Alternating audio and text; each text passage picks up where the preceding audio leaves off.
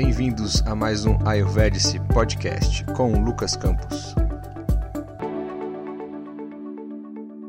Boa noite. Esperar aqui o nosso amigo e colega Maitreya chegar também aqui para a gente poder começar. Deixa eu ver se ele já está aqui. Boa noite, boa noite. A ideia hoje, né, pessoal, é falar um pouco sobre a tradição dos 18 Siddhas. Falar quem são Siddhas, né? Qual é essa tradição do yoga, essa linha do yoga aí. Falar também sobre Babaji Nagaraj, né, que seria o grande, o grande mestre dessa linhagem, por meio da Kriya Yoga de Babaji. E Maitreya é um, um acharya da Kriya Yoga de Babaji, né? Então ele tem muita expertise em falar nisso, ele dá iniciações nessa linha de Kriya Yoga de Babaji, né? E passou por um treinamento intenso durante um bom tempo e aí ele pode falar com bastante propriedade. E aí por mais que no Ayurveda a gente traz muito assunto, né, sobre é, Ayurveda, né, como base, mas a gente sabe que o Yoga e o Ayurveda são ciências irmãs, né? Então acaba que a gente consegue trazer e unir muitas coisas da, de ambas as filosofias ali. É, o, o Ayurveda se utiliza de muitas técnicas e práticas do Yoga também, né? E ao a gente falar então, né, pessoal, sobre o Kriya Yoga de Babaji, ó, o Maitreya acabou de chegar. Eu ia começar a dar uma uma introdução aqui, mas eu vou convidá-lo. Maitreya, meu amigo, namastê. Namastê. Mais uma vez aqui, a gente, nas nossas conversas aqui nas lives, é sempre um prazer, uma honra ter você aqui, a gente conversando sobre Kriya Yoga, sobre Babaji, nosso grande mestre, nosso guru. E satisfação enorme você poder trazer um pouco mais desse conhecimento, falar um pouco hoje, estava falando com o pessoal aqui na introdução, sobre essa tradição dos 18 Siddhas, né, e o Yoga de Babaji. Então, acho que dá para essas lives são bem legais porque muitas vezes as pessoas só têm esse contato por meio do livro, uma palestra ou ver um vídeo. E aqui a gente tem um tempo para poder desmistificar ou trazer de uma forma mais clara para as pessoas o que, que é o que, que é tudo isso, quem são Siddhas, né? Eu particularmente não conhecia, né, até chegar no Kriya Yoga, essa ideia de Siddhas, o como eles ajudaram a humanidade, né? Eles ajudam a gente por meio do yoga, o que, que eles trazem. E Babaji ali, que é o nosso grande guru, que tem toda uma linha, então Tá contigo a bola. Eu vou fazer algumas perguntas de leigo, que ainda sou um criaban, fiz algumas iniciações, mas tem muito a caminhar ainda. E você, como um expert, eu acho que pode sanar essas dúvidas para a gente. Seja bem-vindo, boa noite. Ah, legal, muito grato. É também uma honra e sempre uma alegria né, falar contigo, né? Primeiramente, e, e também falar do Siddhas, falar do, do Kriya Yoga, é algo que transborda né, do coração. Então, muito bom. A gente tem uma live também, né? Acaba sempre chegando a pessoas que talvez não, não chegaria de outra forma, né? E te agradeço novamente, né, o convite. Essa é uma extensão, né, da, da outra live que a gente é. ia falar dos dois assuntos e acabou ficando apertado. Mas bom que ficou essa, ficou a curiosidade, né? E aí a gente está aí na, nesse complemento. Só, só, fazendo um leve parênteses, é isso, pessoal. Eu já tinha feito uma live com, com o Maitreya e com a Nagalash, mas com a live do Maitreya faltou um pedaço, vamos dizer assim. Então a gente está complementando. Se vocês olharem no, no stories aqui do, do, do tem. E no podcast do Ayurvedic também, eu transformei no episódio. Então vocês podem acompanhar aqui sem nenhum problema, mas depois se quiser voltar a assistir e escutar o anterior também, Fiquem super à vontade. Vamos lá. E esse aqui depois vira podcast também, e eu deixo gravado aqui no perfil. Legal. E pode fazer pergunta, sim. Eu acho que é bom a gente ir nessa troca, assim. Para mim, é, ajuda bastante, porque às vezes a gente vai tocar num ponto que, que às vezes não, não é o, o, o momento, ou enfim, né? Sempre a troca acaba auxiliando também na, na nossa expressão. Então, antes de eu começar a falar, vamos fazer um breve momento de, de sintonização, de interiorização, para que tanto a informação é, vá, né, e quanto ela chegue também de forma mais harmônica. E também a gente se conectar sutilmente com os SIDAS. É, é uma tradição viva, é uma tradição muito forte e, e muito sutil também. Então a gente precisa se sutilizar um pouco para entrar em contato. Então, também vamos fazer, vou fazer um mantra, alguns mantras, mantra de Babad, então quem souber, quem é criador pode fazer também. O mantra de proteção de Babaji e a invocação. Invocação não, uma canção de homenagem aos 18 Siddhas. Depois a gente fala um pouco mais, e é, é o nosso tema, né? Então você pode buscar uma postura alinhada, alinhar sua coluna, se quiser unir as palmas das mãos trazendo o centro do peito, conecta com esse centro, a ponte interna de energia e consciência.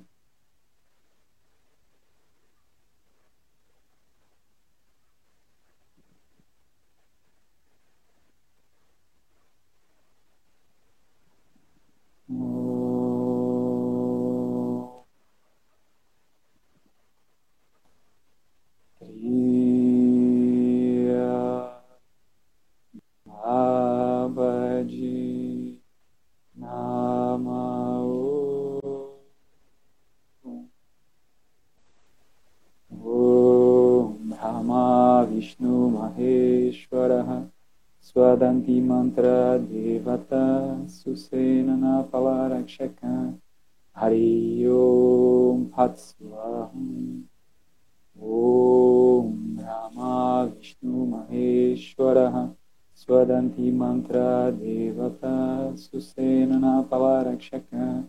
Hari ओ भत्स्वाहा ॐ नमा विष्णुमहेश्वरः स्वदन्ति मन्त्रधेवत सुसेनना पवारक्षक। हरि ओत्स्वाहा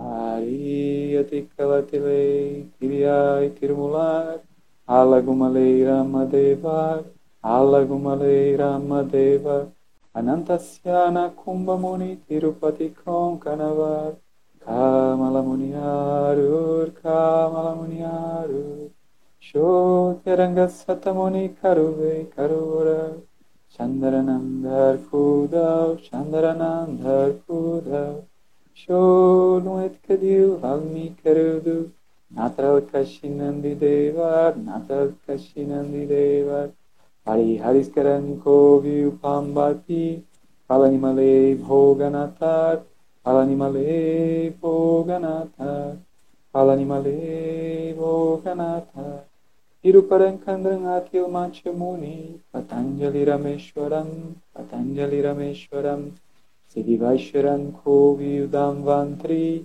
Oyor Gorakar Mayuran Kudambai, Oyor Gorakar Mayuran Kudambai, Tiruvaraniore de Kadar, Samadhi al Centenare Mikakawai, Samadhi al centenare me kakwe. Agastyer Kriya Babaji, Bhadri Suruva Samadhi, Adantanaru Lagan Muyave, Bhadri Suruva Samadhi, Adantanar Ulagan Muyave.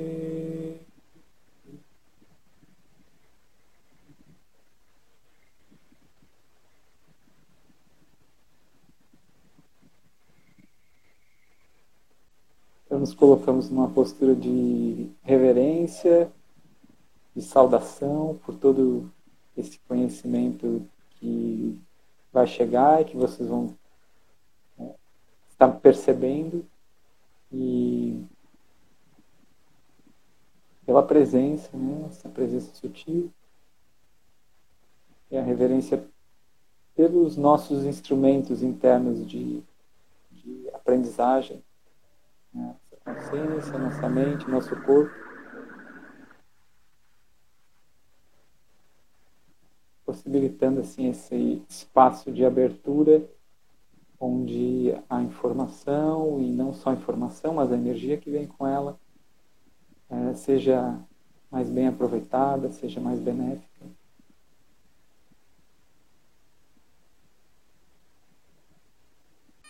Então, Vamos começar então. Você tem uma pergunta inicial? Ou. Cara, eu, eu, aqui no chat eu não vi nenhuma. Vamos criar baba de Namaon, tem vários, acho que criabandas aí também. O pessoal que já fez iniciação, seja bem-vindo todos. eu acho que a gente podia, assim, falar um pouco do, do Sidas. Na nossa outra live a gente explorou o Baba, a gente explorou um pouco a tradição, até as iniciações. Assim, quem são Sidas, né? Da onde eles vieram? É, são só 18, né? A gente colocou a tradição dos 18 Sidas. E dali uhum. você pode ir costurando aí, a gente vai, vai levando. Então, nessa. Beleza, então. Então, é, SIDA, vamos começar pela, pela palavra mesmo, né? Esse, esse termo.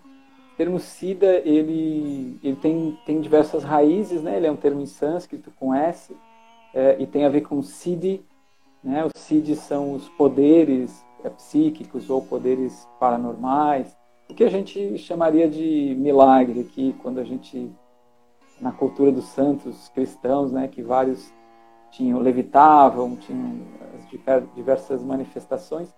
É, isso é muito comum dentro da cultura do yoga, especialmente dos siddhas. Então, o siddhi é, é esse, esse poder que a tradução mais é, assertiva é perfeição. Então, é como se é, o ser humano atinge um, um nível de perfeição e que essa perfeição que é divina, que é da fonte, se manifesta através daquela pessoa, né?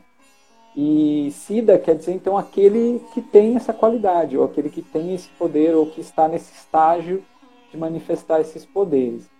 É, porém, na língua Tamil, que é o estado do sul da Índia onde é, especificamente a, essa a tradição dos 18 Siddhas se desenvolveu, é, o termo é Chitar, né, com CH e T, e aí ele pode ter a ver com Chit, que é, também está no sânscrito como é, um princípio da consciência. Então pode ser também, a gente pode entender como um mestre da consciência, uma pessoa que atingiu a perfeição da consciência. E, e esse, é, esse é tanto um nome de uma tradição, como ele é um termo genérico para é, essa perfeição. Então você vai encontrar textos com Sida é, ou Siddhanta. Por exemplo, Siddhanta é um, é um termo que encontra vários textos com é, esse final Siddhanta querendo dizer que é uma conclusão perfeita sobre o tal assunto que é o título que vem antes. Então a gente encontra esse termo genérico também como um título, às vezes, dessa pessoa, ah, esse yoga é, é, atingiu uma perfeição, chama-se ele de Siddha, e pode ser que ele não seja é, necessariamente dessa tradição. É. A gente tem é, esse, mais especificamente, então, é, dentro do, do, do, tantrismo, né, dentro do, do, do, tantra yoga, dos yogis tântricos, existe então mais essa é, cultura mais desenvolvida e esse e o Siddha como tanto um título como já determinando uma, certas linhagens, né? E a gente tem é, basicamente assim, de grosso modo, a gente dividir em norte e sul da Índia.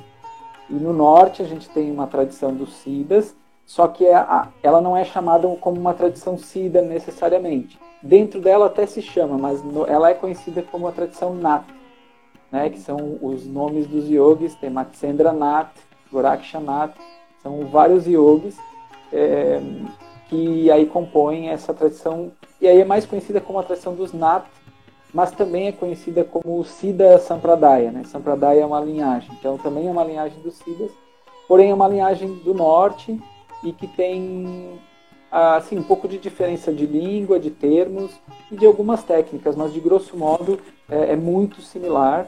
Né? A filosofia do Shivaísmo, né? que aí é o Shivaísmo do norte, né? o Shivaísmo da Caxemira, é, com o, o Shivaísmo do sul, né? o do Tamil Nadu, é, mudam assim o nome dos conceitos, mas os conceitos são os mesmos, né? Você vai encontrar palavras diferentes, mas o, grosso, a essência da filosofia é a mesma.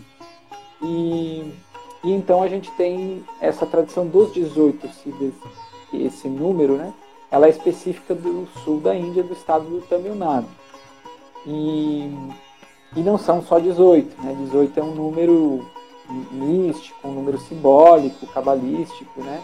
É, para resumir, né, tem textos que falam de 80 e poucos milhões de sidas, e, enfim, 200 sidas, 204 sidas, tem vários termos, vários é, números, porque uhum. é, são, são é uma, são tradições, são linhagens, né? Então logo elas vão ter, imagina, linhagem que já vem textualmente pelo menos desde a Idade Média, né? Então quantas milhares de yogis é, se realizaram dentro dessa tradição? Então acaba se tudo é muito simbólico nessa em termos de Sida tudo ganha um ar simbólico e se mistura com o mítico, né? Com o lendário, né? Então, assim, é, a pergunta, leiga, todo yogi é um Siddha? E todo Siddha é um yogi? É, todo Siddha é um yogi, a, maioria dos Siddhas, a maioria dos yogis não são Siddhas. Não são né? É, ele, é, ele, Siddha quer dizer justamente esse estado, esse estado de perfeição, né? Então é, é, é, é esse estágio da consciência é, da perfeição mesmo, e, e, e, ou seja, o estágio, o estágio máximo é, do ser humano. Né? E aí a gente vai ver um pouco de algum desses CIDs para entender o que, que qual, qual, qual, é o estágio máximo do ser humano, pelo menos no entendimento dessa tradição, né? Em Maitreya, é, é, por exemplo, a gente, é, o, um, um SIDA, ele necessariamente ele deixou de lado a, a vida mundana no sentido de que eles tiveram matrimônio, não tiveram matrimônio, alguns eram celibatários ou não, porque o que a gente anda, estuda e pratica muitas vezes é que muitas vezes para você se tornar um yogi, não necessariamente um siddha, é, muita gente tem o caminho ali do, de, da, da retidão e se afasta, vamos dizer assim, da sociedade e alguns seguem e que não tem nada errado nisso, mas eu queria saber é o seguinte, algum Sida, ele tinha, ele era casado, tinha filhos, ele estava no cotidiano da vida, eu queria que você explanasse um pouquinho disso, porque às vezes a pessoa fala, pô, vou começar a praticar yoga e eu vou largar tudo, não vou largar tudo, como é que é? Eu tenho as minhas atribuições familiares, de trabalho?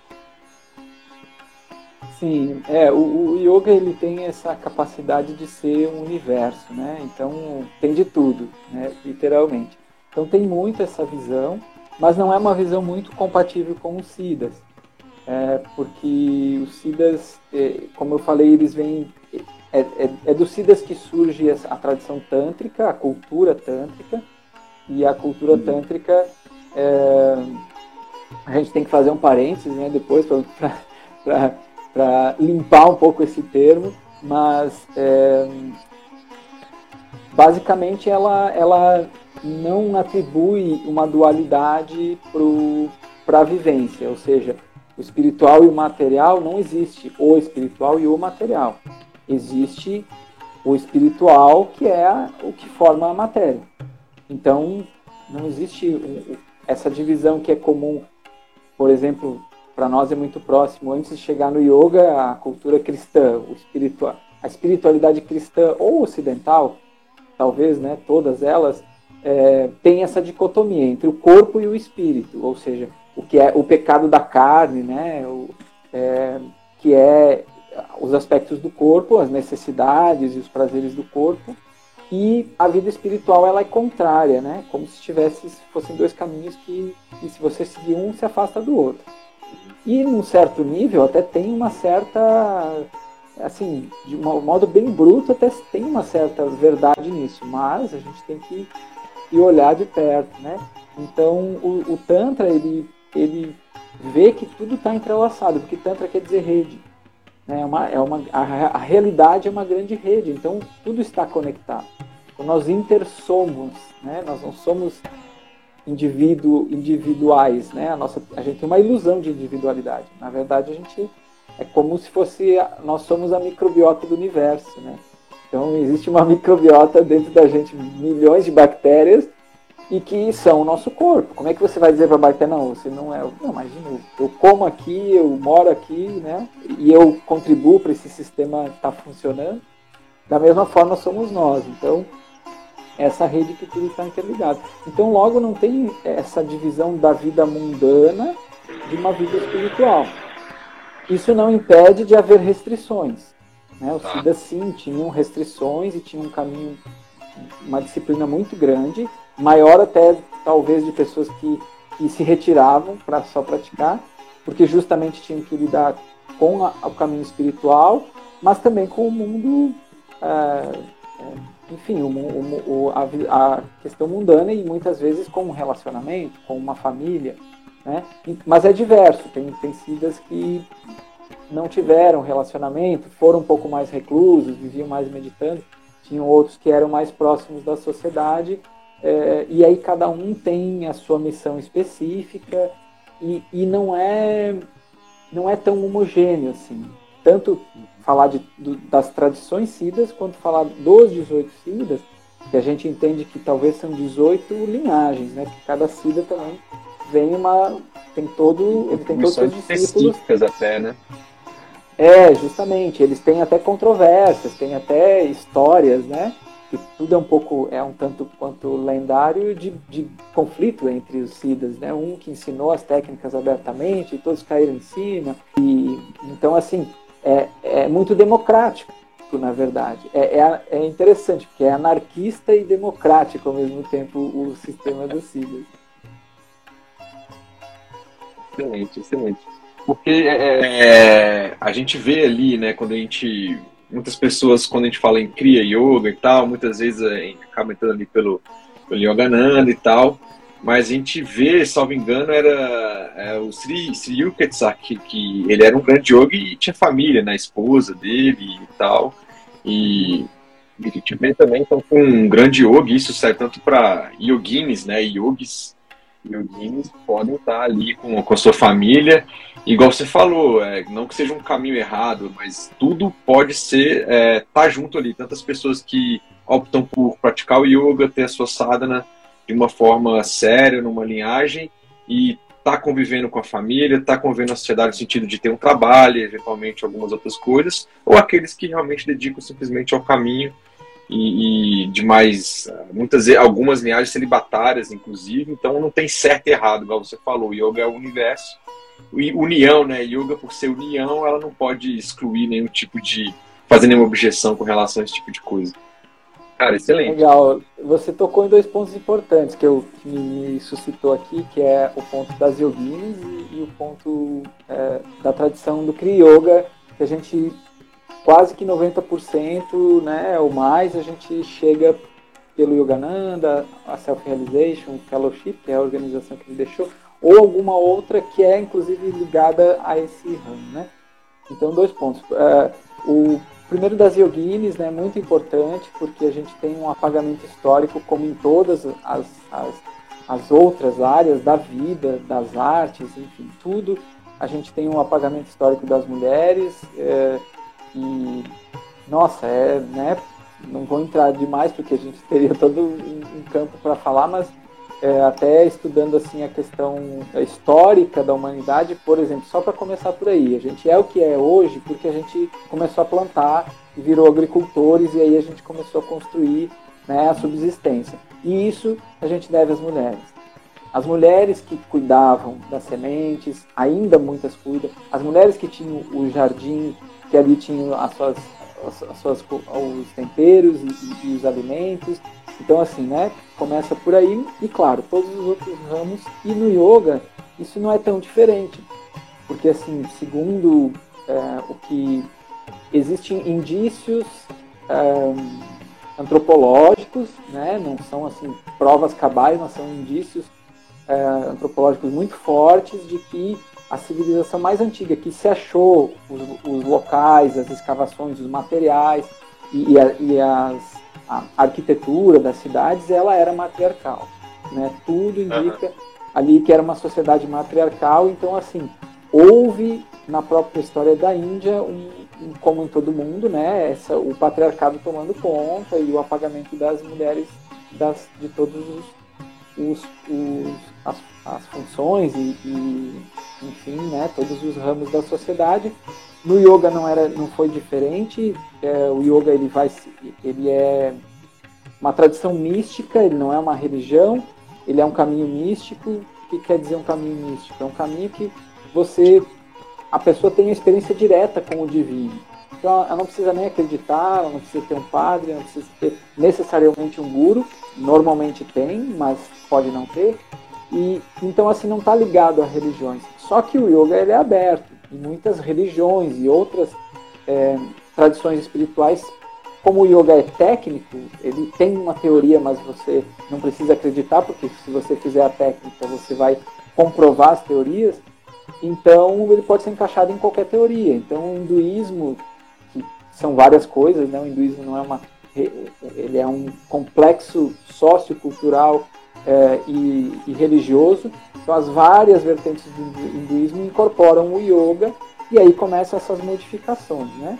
E aí eu chego então nesse ponto é, que tem a, que se liga, né, com a questão é, da, da, linhagem da história do Kriya Yoga e, e as diferentes linhagens, que então tem uma parte, boa parte da, da, das tradições da Índia é, tem essa visão da separação do corpo e do espírito, quer dizer, os Siddhas só que quebraram com isso. Então, talvez desse apagamento que, que, que houve, porque a, o que se teoriza é que talvez lá atrás não houvesse, lá atrás fosse uma tântrica, por, por, pelas mulheres estarem no, no, no, poder, né, estarem atuantes e valorizadas e, e serem o cerne da sociedade, se supõe que era uma tradição tântrica e há esse, essa mudança, esse patriarcado, e aí então os Siddhas aparecem e, e o movimento tântrico como texto que já existia, né? A, a tradição oral fala que vem desde esse tempo antigo e se manteve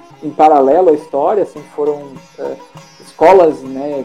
Que a gente entende no, na, na, no Ocidente como escolas iniciáticas, né? Então aquelas escolas ocultas, você não, não sabia o que se passava e nem que existia, e, e só que ela se exterioriza na, na Idade Média, mais ou menos, e através dos textos. E os textos são chocantes, porque daí eles vão, vão, vão ter é, as divindades mulheres, vão ter, é, vai ter a questão do sexo que muitas vezes é simbólico, talvez até proposital, uma forma de, de, de afronta à, à, à sociedade que o sexo é impuro, então um yogi ou qualquer é, né, não pode, então eles escrachavam isso, né? E então não necessariamente tudo que fala que, que nos textos tântricos que fala sobre sexo, ele está falando sobre o ato sexual em si. Às vezes é simbólico. Quer dizer, muitas vezes é simbólico. A gente pode falar sobre o que é esse simbolismo, mas é basicamente é, a união das energias dentro da gente, esse masculino e feminino dentro da pessoa. Então, não né, descrevendo talvez um ato sexual, e, e, e, e só que isso está de uma forma oculta falando sobre uma técnica. O iniciado sabe quando ele ouve aquela, aquela cena, ele lê aquela cena, ele entende e lembra das técnicas que ele aprendeu uh, oralmente. Então, assim, o que se fala hoje, muitas pessoas hoje falam de Tantra e se autodenominam né, tântricos, e, e, e, aí vendem curso, tanto da filosofia quanto a tal da massagem tântrica, que, que aí já não, não tem nada de tântrico. Rede é mais tem. É, e que não tem nada de tântrico. Mesmo é. quando tem, e eu já vi pessoas que falam da massagem, vão lá, pegam os textos, só que pega o texto que é simbólico e que está falando de uma questão sexual e que não é exatamente aquilo. Né? E, em geral, não, não existia essa, essa terapia de, de como existe hoje, assim, é, externa, assim, para você fazer para uma outra pessoa. Haviam técnicas para os casais, sim, havia ali, porque o Tantra entende isso. Não é que ele. Hoje é, é basicamente assim: você fala Tantra, a pessoa pe pensa em penetração, em órgão genital, né? E, e, é quase pornográfico. E o que aparece né, no Google também. E, e é isso o parênteses que eu falei que a gente tinha que fazer, né? Que é muito importante. Eu, o Tantra, assim, o, o, na verdade, o Tantra aceita tudo. E aceita e tem a premissa que o corpo ele é uma casa, é a nossa casa, e o processo é tornar essa casa um templo. Então é um, ele é um templo potencial, ou seja, o divino está no corpo. Então tudo que está no corpo e tudo que a gente experimenta pelo corpo é divino. Então aí vem um ponto também que normalmente é um erro de tradução que se fala em, sexual e sensual. Né? Tudo é sensual, porque sensual é dos A gente vive, só vive através disso. Então tudo é sensual, né? E então tudo é englobado na vida do yogi. Todas as atividades, o comer é uma prática de yoga, o tomar banho é uma prática de yoga, o limpar a casa é uma prática de yoga, o trabalhar e a pessoa, sendo uma pessoa, ela vai ter relação sexual, também vai ser sagrado. né? E normalmente quando é um casal de yogis, eles têm as suas práticas, é a coisa mais importante que eles têm na vida, então normalmente tudo que vem vem depois da prática do yoga, e depois de uma prática de yoga há uma sensibilização, então claro, há uma mudança na relação sexual, inclusive de, de constância, de intensidade, de tempo, e, e claro, conhecimento é, das sutilezas do corpo, então tem certas, podem surgir ali certas técnicas entre aspas, porque normalmente não é uma coisa assim, é, é muito mais uma descoberta e natural do casal do que um protocolo que o guru vem lá e diz, ó, oh, toca aqui, toca ali, como o pessoal faz na massagem, né? É, e outro, outro ponto é isso, para ser tântrico tem que vir de uma tradição tântrica. As tradições tântricas são iniciáticas, e nem sempre é fácil você ser aceito e receber uma iniciação dentro de uma tradição tântrica. Então, assim, ali você já corta 99% do que está se falando sobre Tantra. As pessoas não têm iniciação, então elas não sabem do que estão falando. Uhum. A gente vai entender melhor por que, que elas não sabem do que estão falando. E aí, chegando no que você falou do, do Yoga, que tem a ver com a sexualidade, com a mulher, e isso, é, é que você falou o Yuki Pessoar, é, ele teve família, mas na verdade quem recebeu a Lahiri Mahasaya, que recebeu antes, né, que foi o primeiro assim a receber de Babaji, o Kriya Yoga, ele era pai de família, manteve, é, claro que chegou num estágio que ele já tinha uma idade e a espiritualidade, o casal já era um casal de mestre discípulo, né? Então não Sim. havia mais aquela relação. Mas é, em todos os outros sentidos, como pai, como empregado é, ele foi por muito por uma boa parte do tempo do governo britânico, né? Ele tinha manteve todos os compromissos, chegava em casa em vez de ele descansar, ele ia para os discípulos e, e, ensinava Kriyoga. E, e ele fez assim com, com todos. Só que ele não dizia que tinha que ser assim. Então alguns discípulos dele entravam nas ordens monásticas, que aí é a ordem dos swamis, que, que é o que a gente vê aquelas pessoas de laranja ou meio vermelho, mas enfim, sempre aquela roupa ocre e laranja. Na Índia é uma ordem que tem várias linhagens dentro dela e que ela tem uma característica de ser monástica. Então a pessoa entra realmente ele é celibatário. E o caso do Yukteswar é interessante porque ele tinha família, é, só que morre a esposa e aí, aí, aí, aí são, são especulações, né? Pode ser que alguém da tradição fale que não seja bem assim, mas é, especula-se que especula-se não, ele entrou então na ordem depois de ser viúvo, então talvez ele já tinha cumprido essa função ou se sentiu satisfeito nesse sentido, já tinha filho, tinha e ele era herdeiro, ele era um herdeiro de, de uma de um enfim, enfim de, uma, de, de, propriedades. E ele queria dedicar as propriedades que se tornassem para se tornarem ashrams, se tornarem centros de yoga. E aí que vem uma especulação que foi um pouco uma jogada dele entrar para a ordem e aí né, a família, todo mundo aceitar que, que essa propriedade fosse dedicada ao yoga e tal. Né? E aí o que acontece é que o Yogananda traz para o ocidente o Yogananda adorava o mestre dele, ele fazia tudo que o mestre dele fazia, e ele, o, o Yukteswar não falou para ele entrar na ordem dos Swamis, ele pediu, aconselhou, falou, se você quiser, e aí ele entrou. Então, aí a gente tem um ponto que, que há, há um, uma diferenciação, porque o Lahiri Mahasaya, então quando o Kriyoga chega, ele chega tântrico, Inclusive, algumas pessoas é, né, falam assim, nossa, mas o yoga de Babaji é muito diferente da selfie, das outras, isso aí não deve ter a ver e tal. Eu já vi essa fala muito é, de pessoas que conhecem bastante. E dessas mesmas pessoas, eu já ouvi eles dizerem que os, o, a técnica do Lahiri Mahashaya é, era, era apelidada pelos discípulos e por outros yogis como o Tantra é, de um nome específico que era um dos nomes deles, né? como se fosse o Tantra de Mahasaya. Por quê? Porque as pessoas conheciam as técnicas tântricas e quando acessavam, recebiam e falavam, isso aqui é uma técnica tântrica. Então, né, é, quando se, se, faz essa diferenciação muito grande, né, do, Yoga de Babaji para outras, nesse sentido que a gente é muito mais baseado no, no Tantra e tal, não, não faz muito sentido, porque o Lahiri recebeu dessa forma, viveu dessa forma, né. Então tem, tem isso que é importante, a gente não precisa deixar de fazer nada necessariamente, mas a gente vai seguir algumas observações, observar restrições. Porque se a gente não botar. É que nem andar uma Ferrari sem freio, né?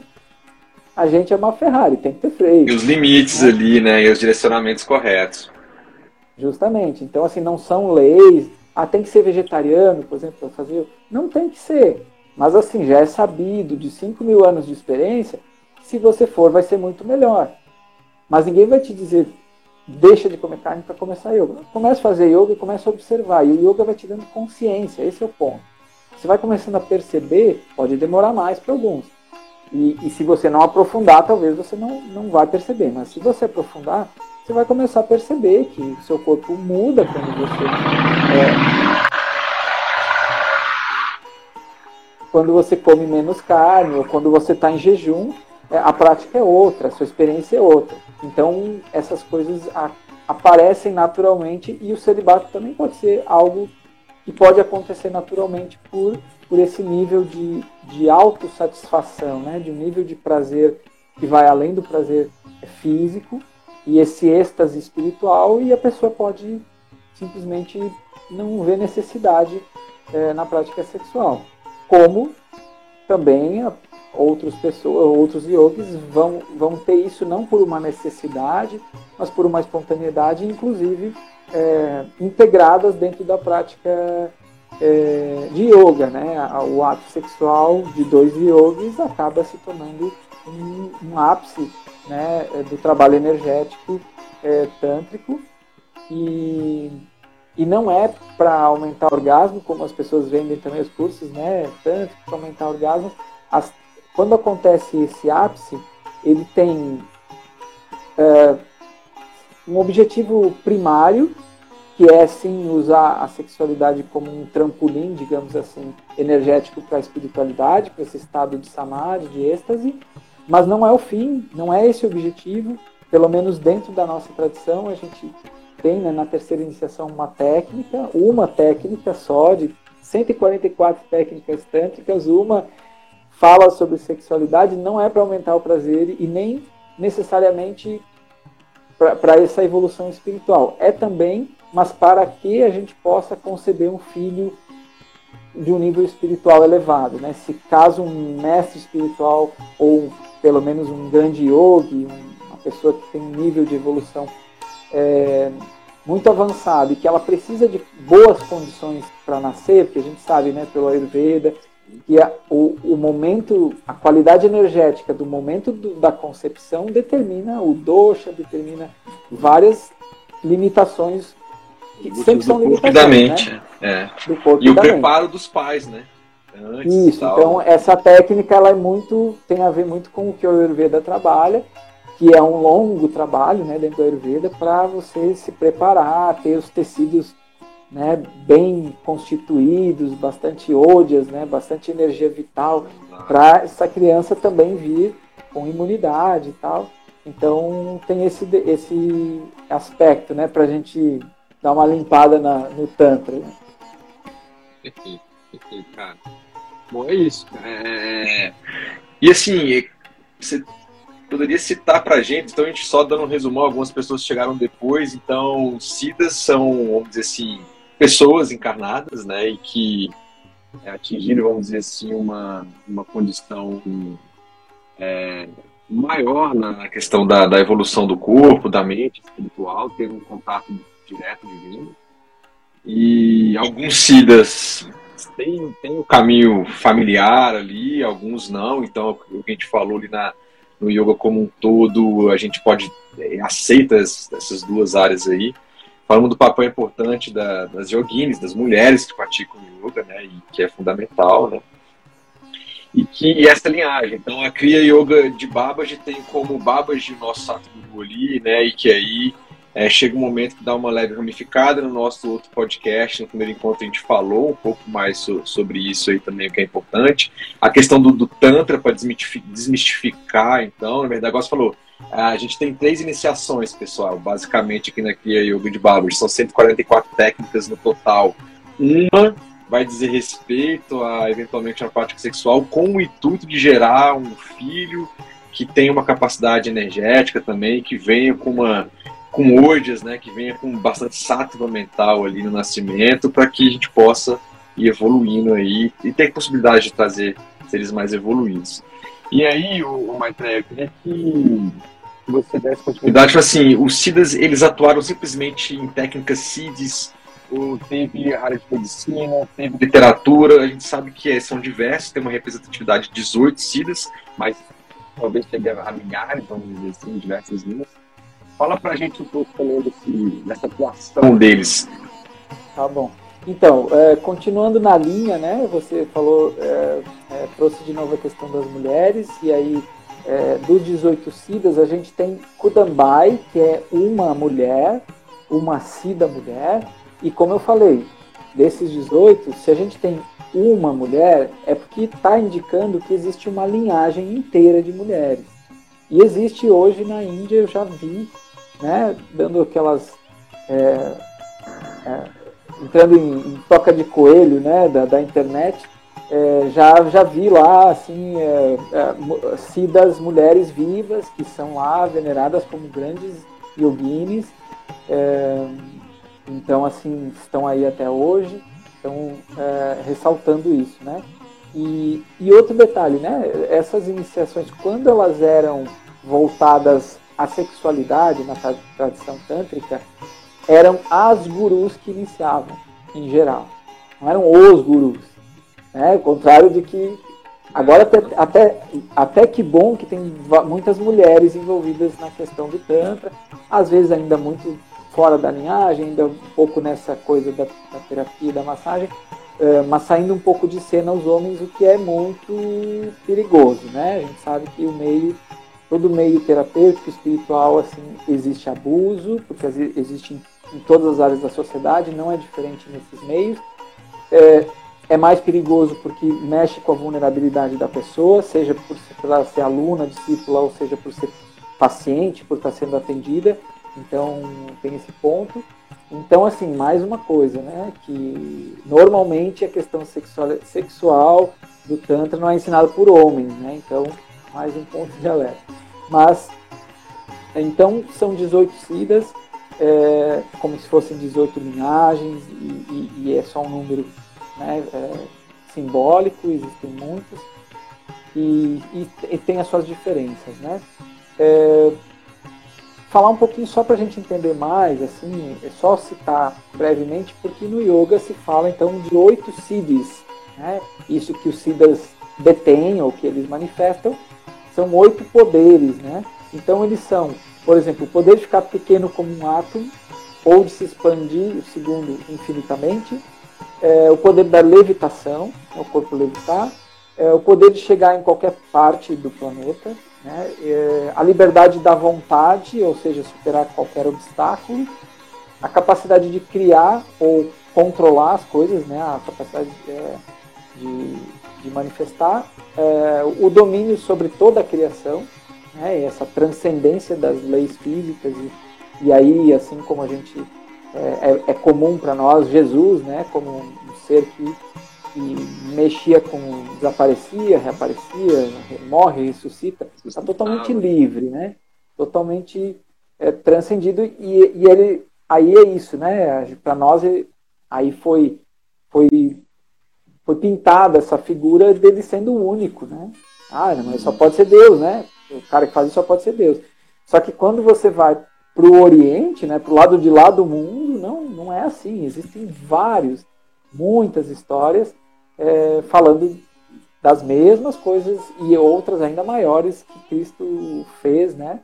E o próprio Cristo, em um dado momento, ele fala, né? Tudo que eu fiz vocês podem fazer e ainda mais, né? Então, quebrando um pouco também esse ponto.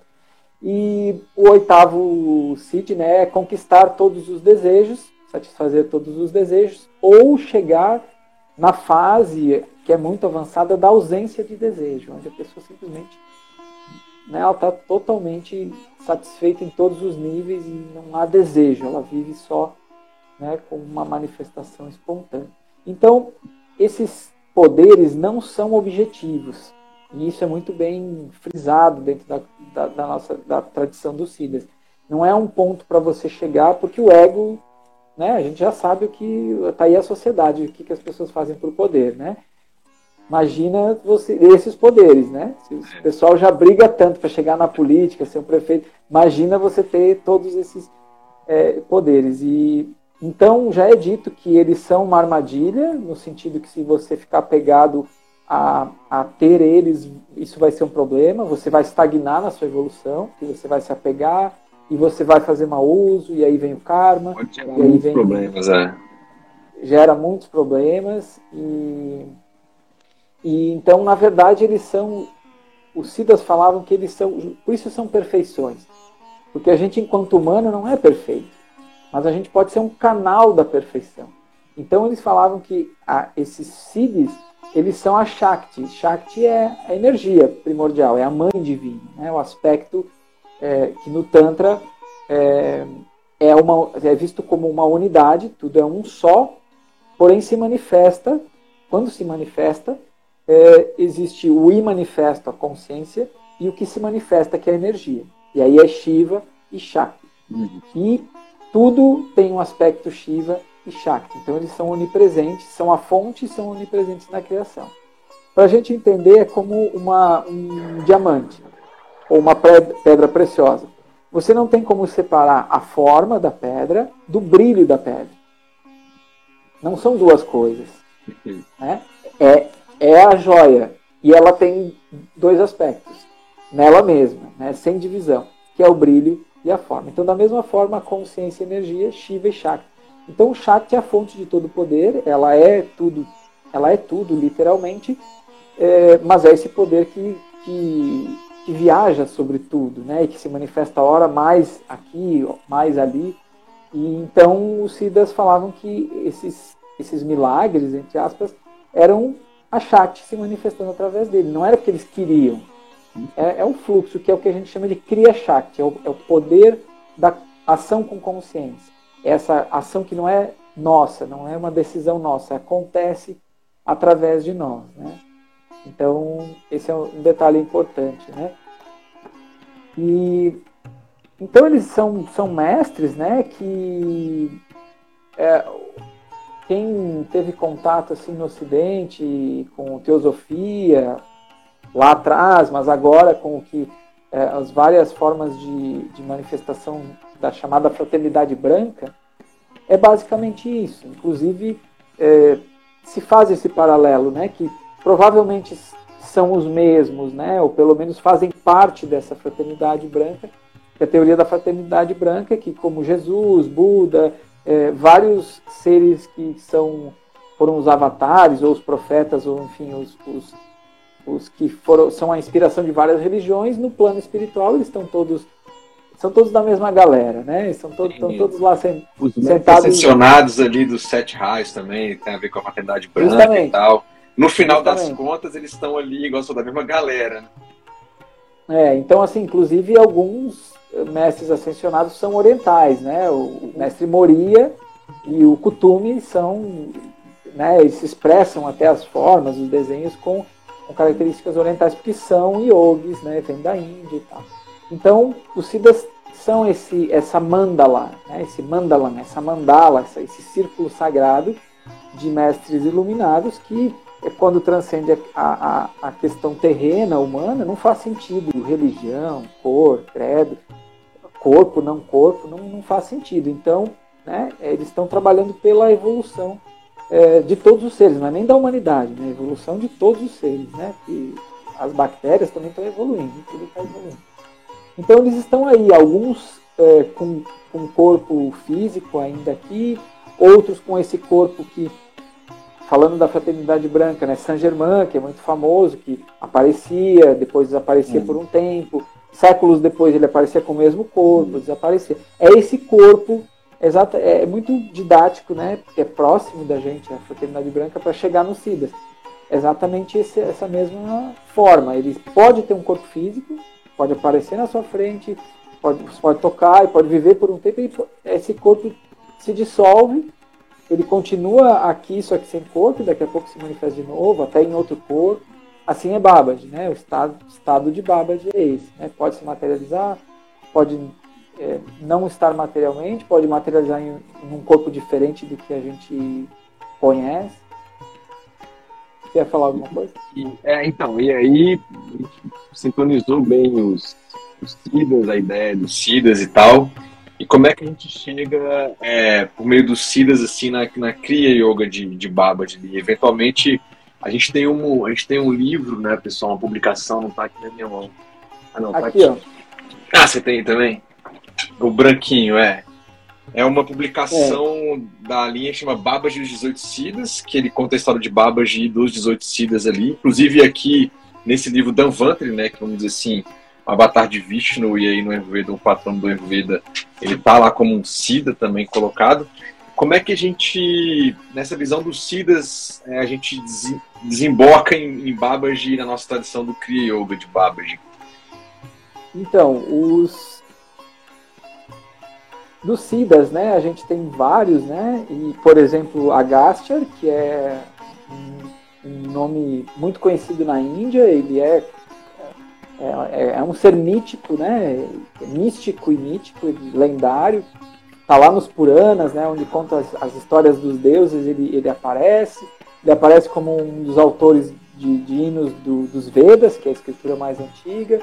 Então ele aparece ao longo da história da, da longa história da Índia, ele aparece e sempre, né, com poderes miraculosos e sendo o, o Agastya era o policial de Shiva, né, dizer que o Shiva tinha um exército, e digamos assim, o xerife do, do, do, do exército dele lá, né, quem estava lá no fronte comandando era o Agastya. Né? Então, tem as lendas, né, que ele comia demônios no café da manhã, né? Então, é, no, no claro Ramayana, isso... né? No Ramayana, acho que tem uma passagem dele, né? Muito interessante, inclusive. Tem, Representa tem, um né? grande Agni no Ayurveda, inclusive. Assim, Justamente, né? é, ele tinha uma digestão absurda que ele, né, o, tinha, vamos contar a história rapidinho, né? Tinha um, um rei demoníaco lá que tinha um irmão que tinha um poder que ele se o irmão dele se transformava em comida e aí a pessoa comia quando ele queria matar o oponente ele oferecia comida para o oponente comia e quando ele chamava o irmão dele pelo nome ele deixava de ser comida e virava de novo o corpo então acabava explodindo né, de dentro para fora o, o inimigo é.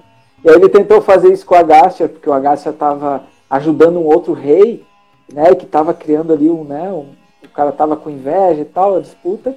Aí chamou a Agastya e pensou, ah, vou, vou matar esse, esse yogi aí eu acabo com o meu problema com aquele outro rei.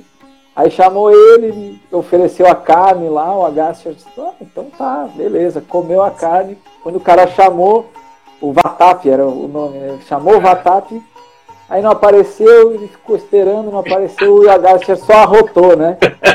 Só, só, só o Vata, né? Só o só o espírito do, do, do né, a força vital do cara saiu assim. E, e, assim foi quando ele também, né, tomou os Asuras tinham se escondido embaixo do oceano, numa história e os deuses não achavam e foram pedir para Agastya para ajudar, ele tomou o oceano inteiro. Aí eles acharam os Asuras, né?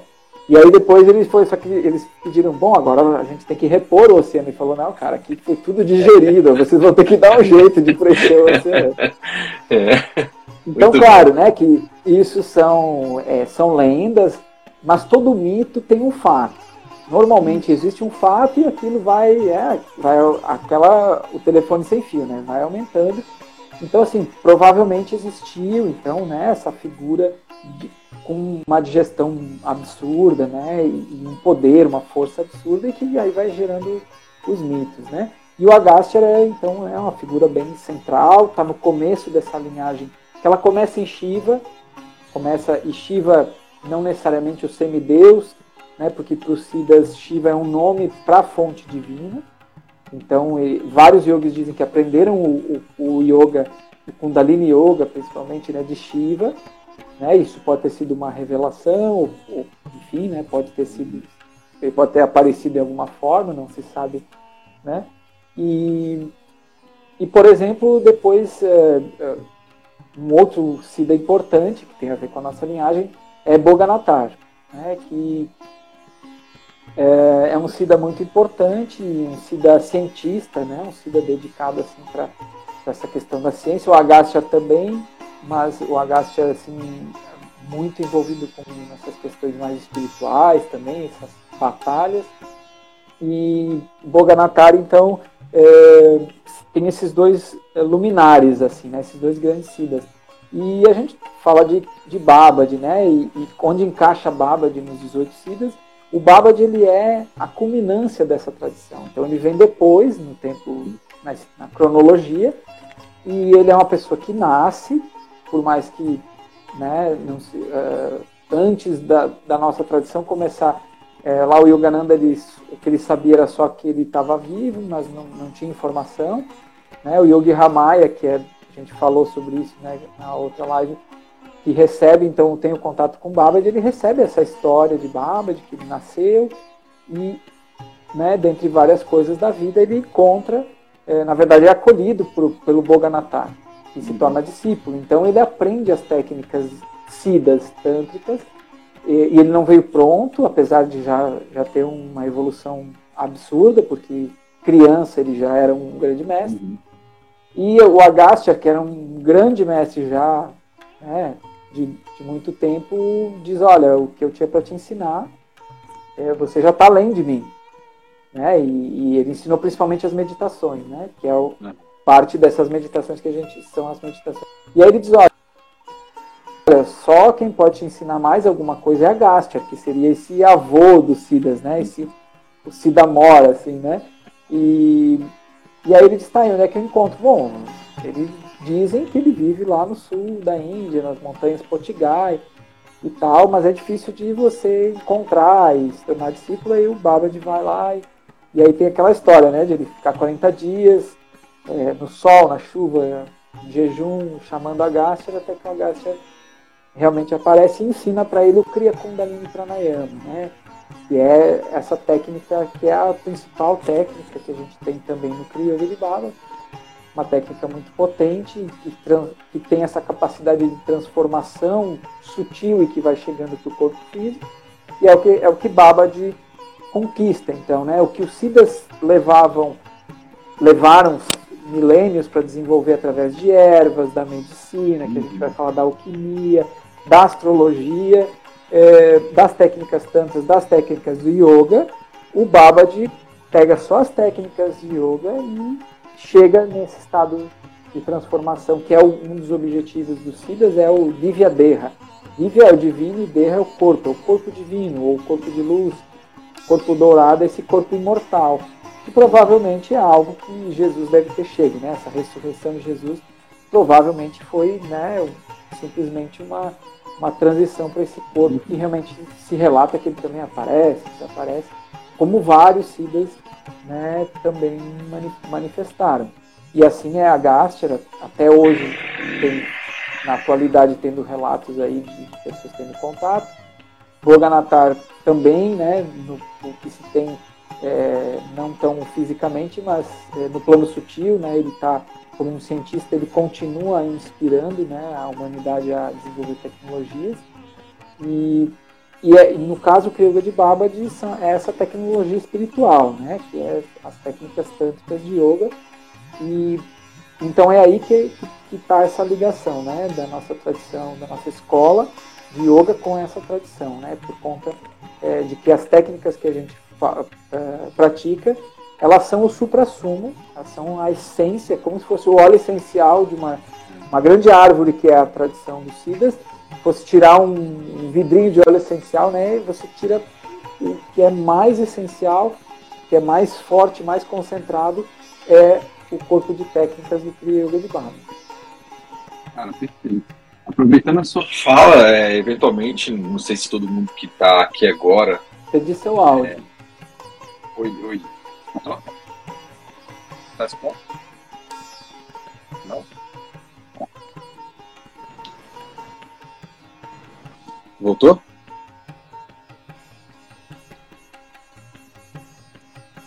Não, não. Eu não ouço. Será que as pessoas te ouvem? Tenta perguntar no chat. Deixa eu só recolocar aqui. Ou se elas me ouvem.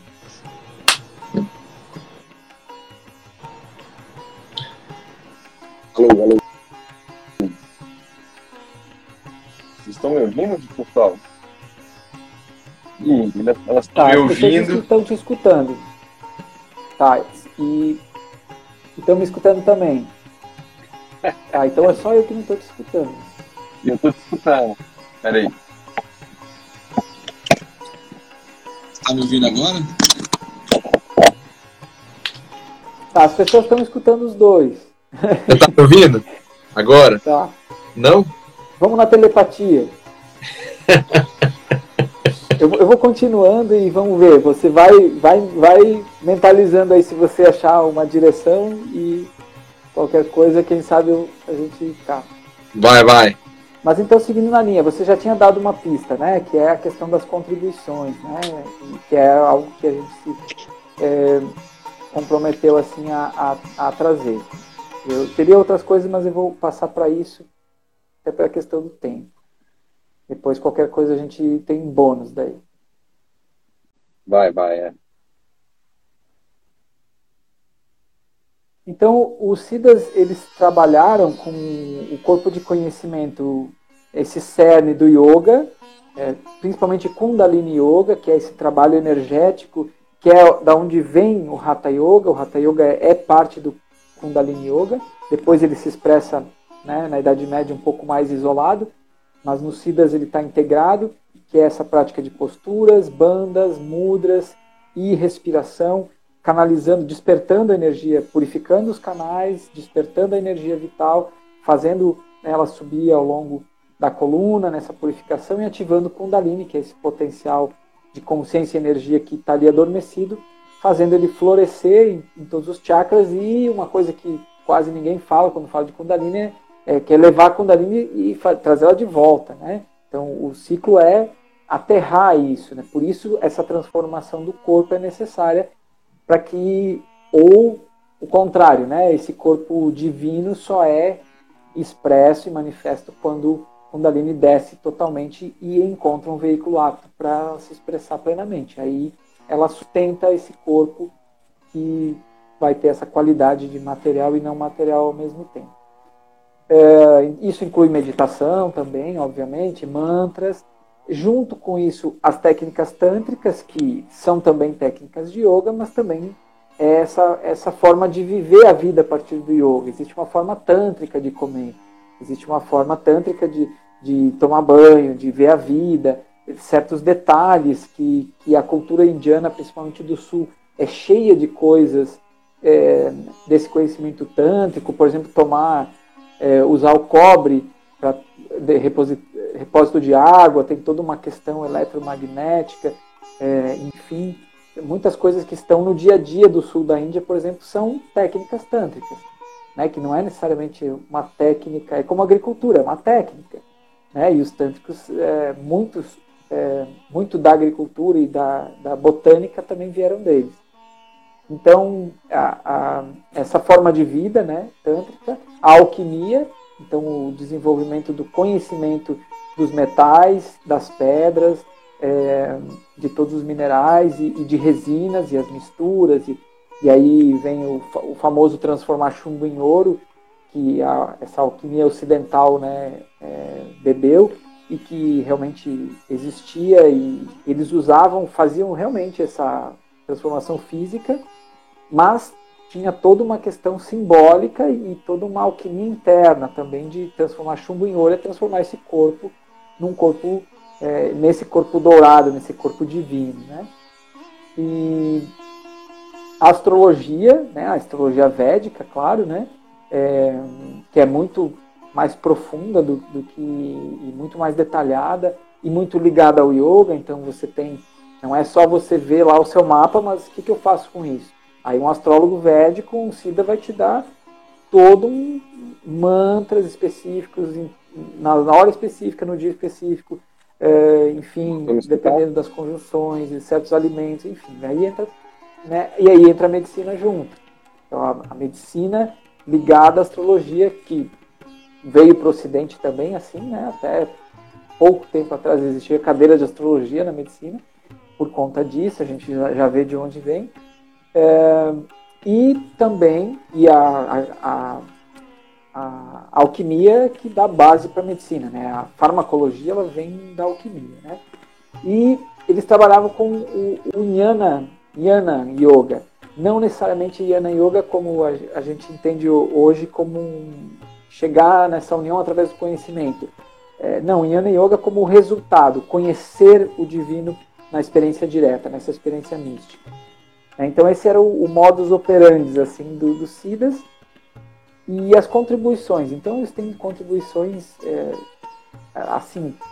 Na verdade a gente é, pode dizer que, que, é quase tudo, né? Porque se eles sabiam de botânica, eles influenciaram a agricultura. Se influenciaram a agricultura, né? Influenciaram a, uma boa base da nossa vida até hoje. É, por, olha que, que curioso.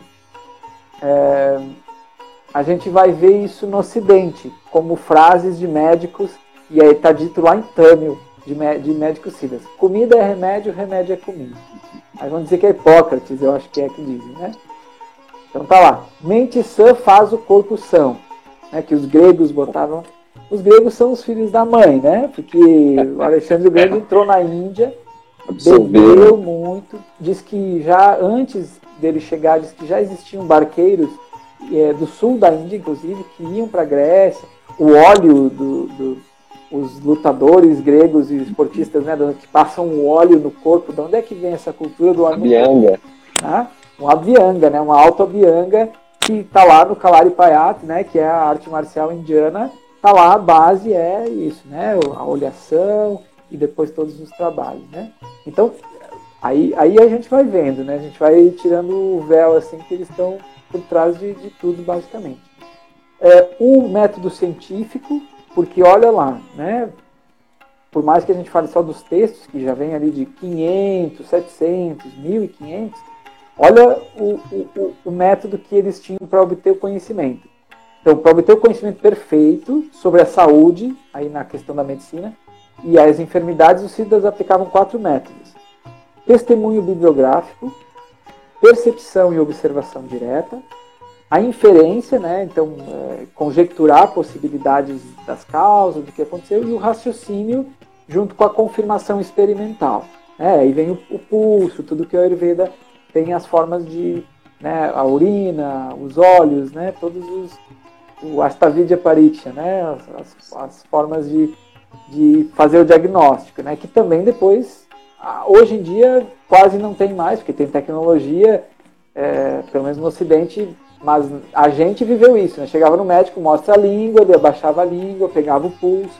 Hoje em dia quase não tem mais isso no Ocidente, mas é, tinha isso. Então na medicina, por exemplo, que é um campo que eles contribuíram muito, é, existe nos textos a descrição de apropriada de mais de 500 enfermidades, conhecimento botânico, farmacológico de mais de 200, 2 mil drogas de origem vegetal, método de preparação e ação de mais de 15 mil fórmulas compostas, a detalhada descrição do método de purificação e oxidação de 150 drogas de origem metálica e mineral para uso interno.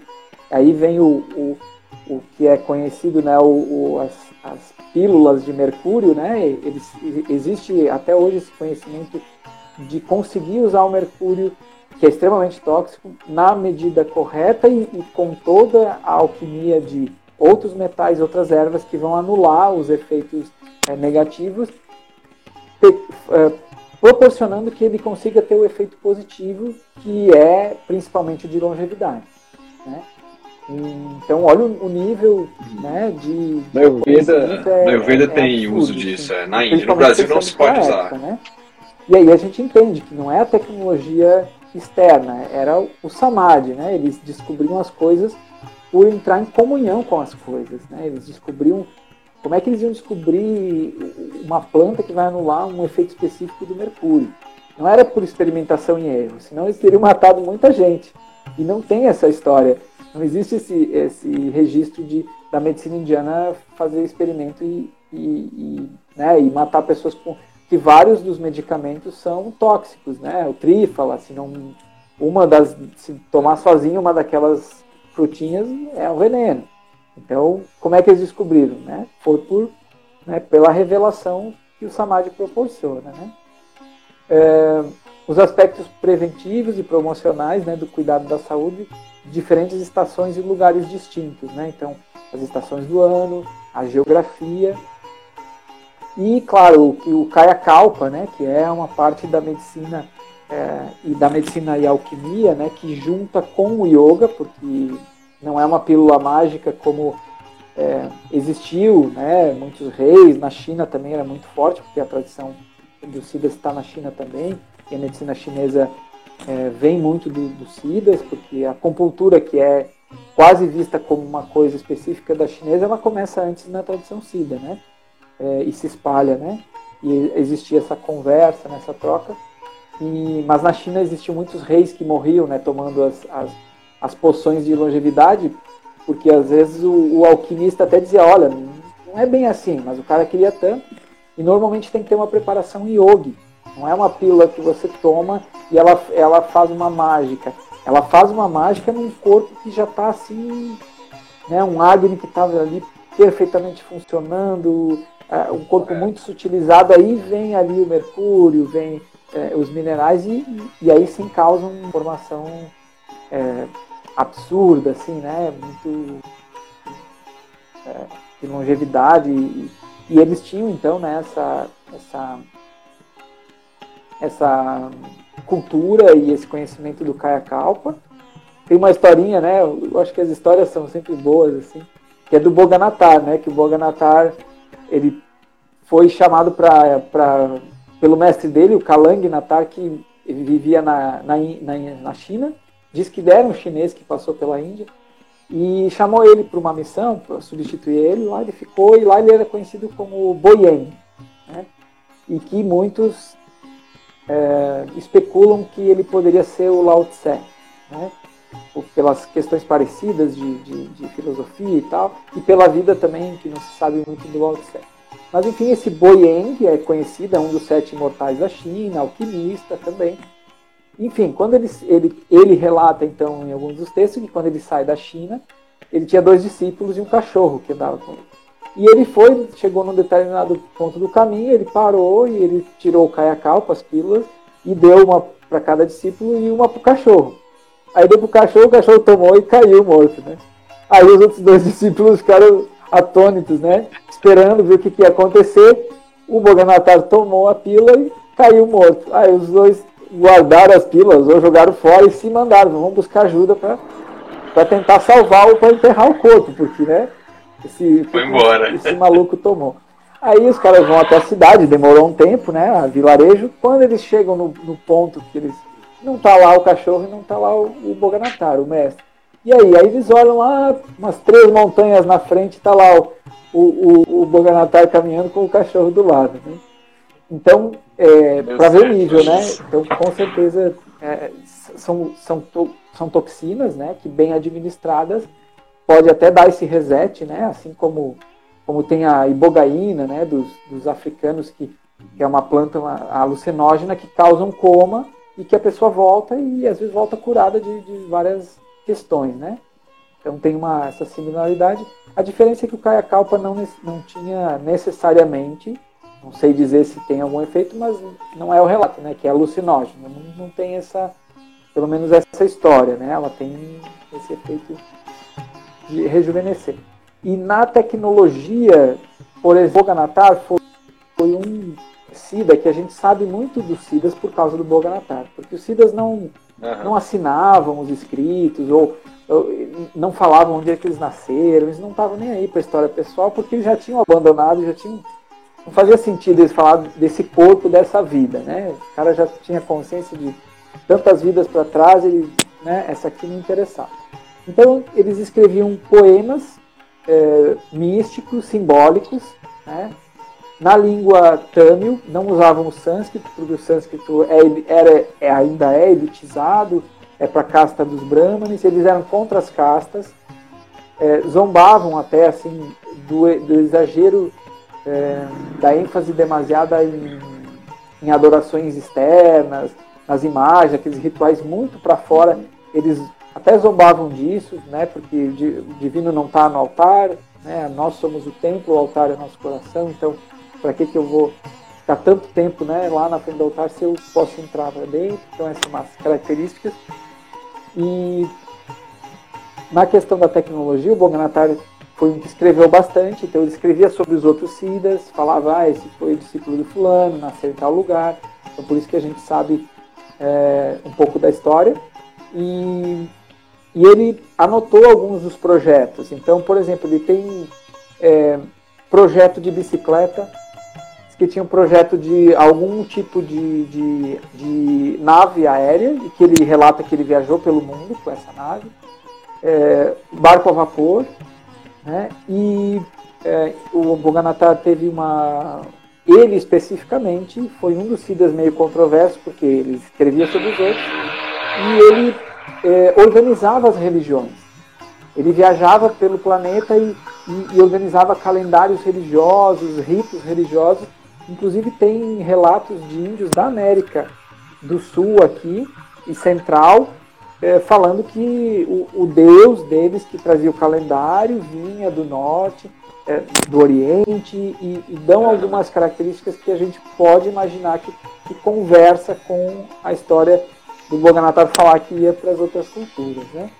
E, por exemplo, um fato interessante, o Agastya, existe um texto que é Agastya Purana, e lá ele tem a descrição, os desenhos de uma bateria, feita com jarro de barro, é, uma placa de, de, alumínio, de estanho, acho que é, ou de cobre, é, e algum ácido, e vedava aquilo e com algum tipo de fiação para fora era uma bateria, e dizia que funcionava.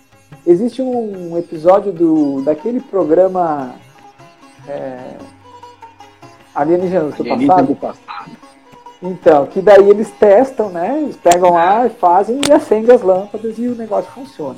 E existem vários relatos de templos da Pérsia, que os, os historiadores né, da época falavam, chegavam no templo tinham luzes, e as pessoas achavam que eram muitas velas, né, mas eles chegaram a achar indícios de, de, de eletricidade ou indícios de é, eletromagnetismo, altas concentrações de, de, eletromagnetismo ou de radiação, né, em alguns tempos uhum. antigos, uhum. provavelmente decorrente desse tipo de tecnologia, né. O Agastya foi um dos. Você voltou a me escutar, não? Ainda não? Tira, não, tira o teu fone e coloca eu de tirar o fone, pode ser. É, tira e põe de novo, só pra. Aí, não tá me escutando? Mesmo assim. Não escuta? Coisa. Será Pessoal, vocês estão me escutando?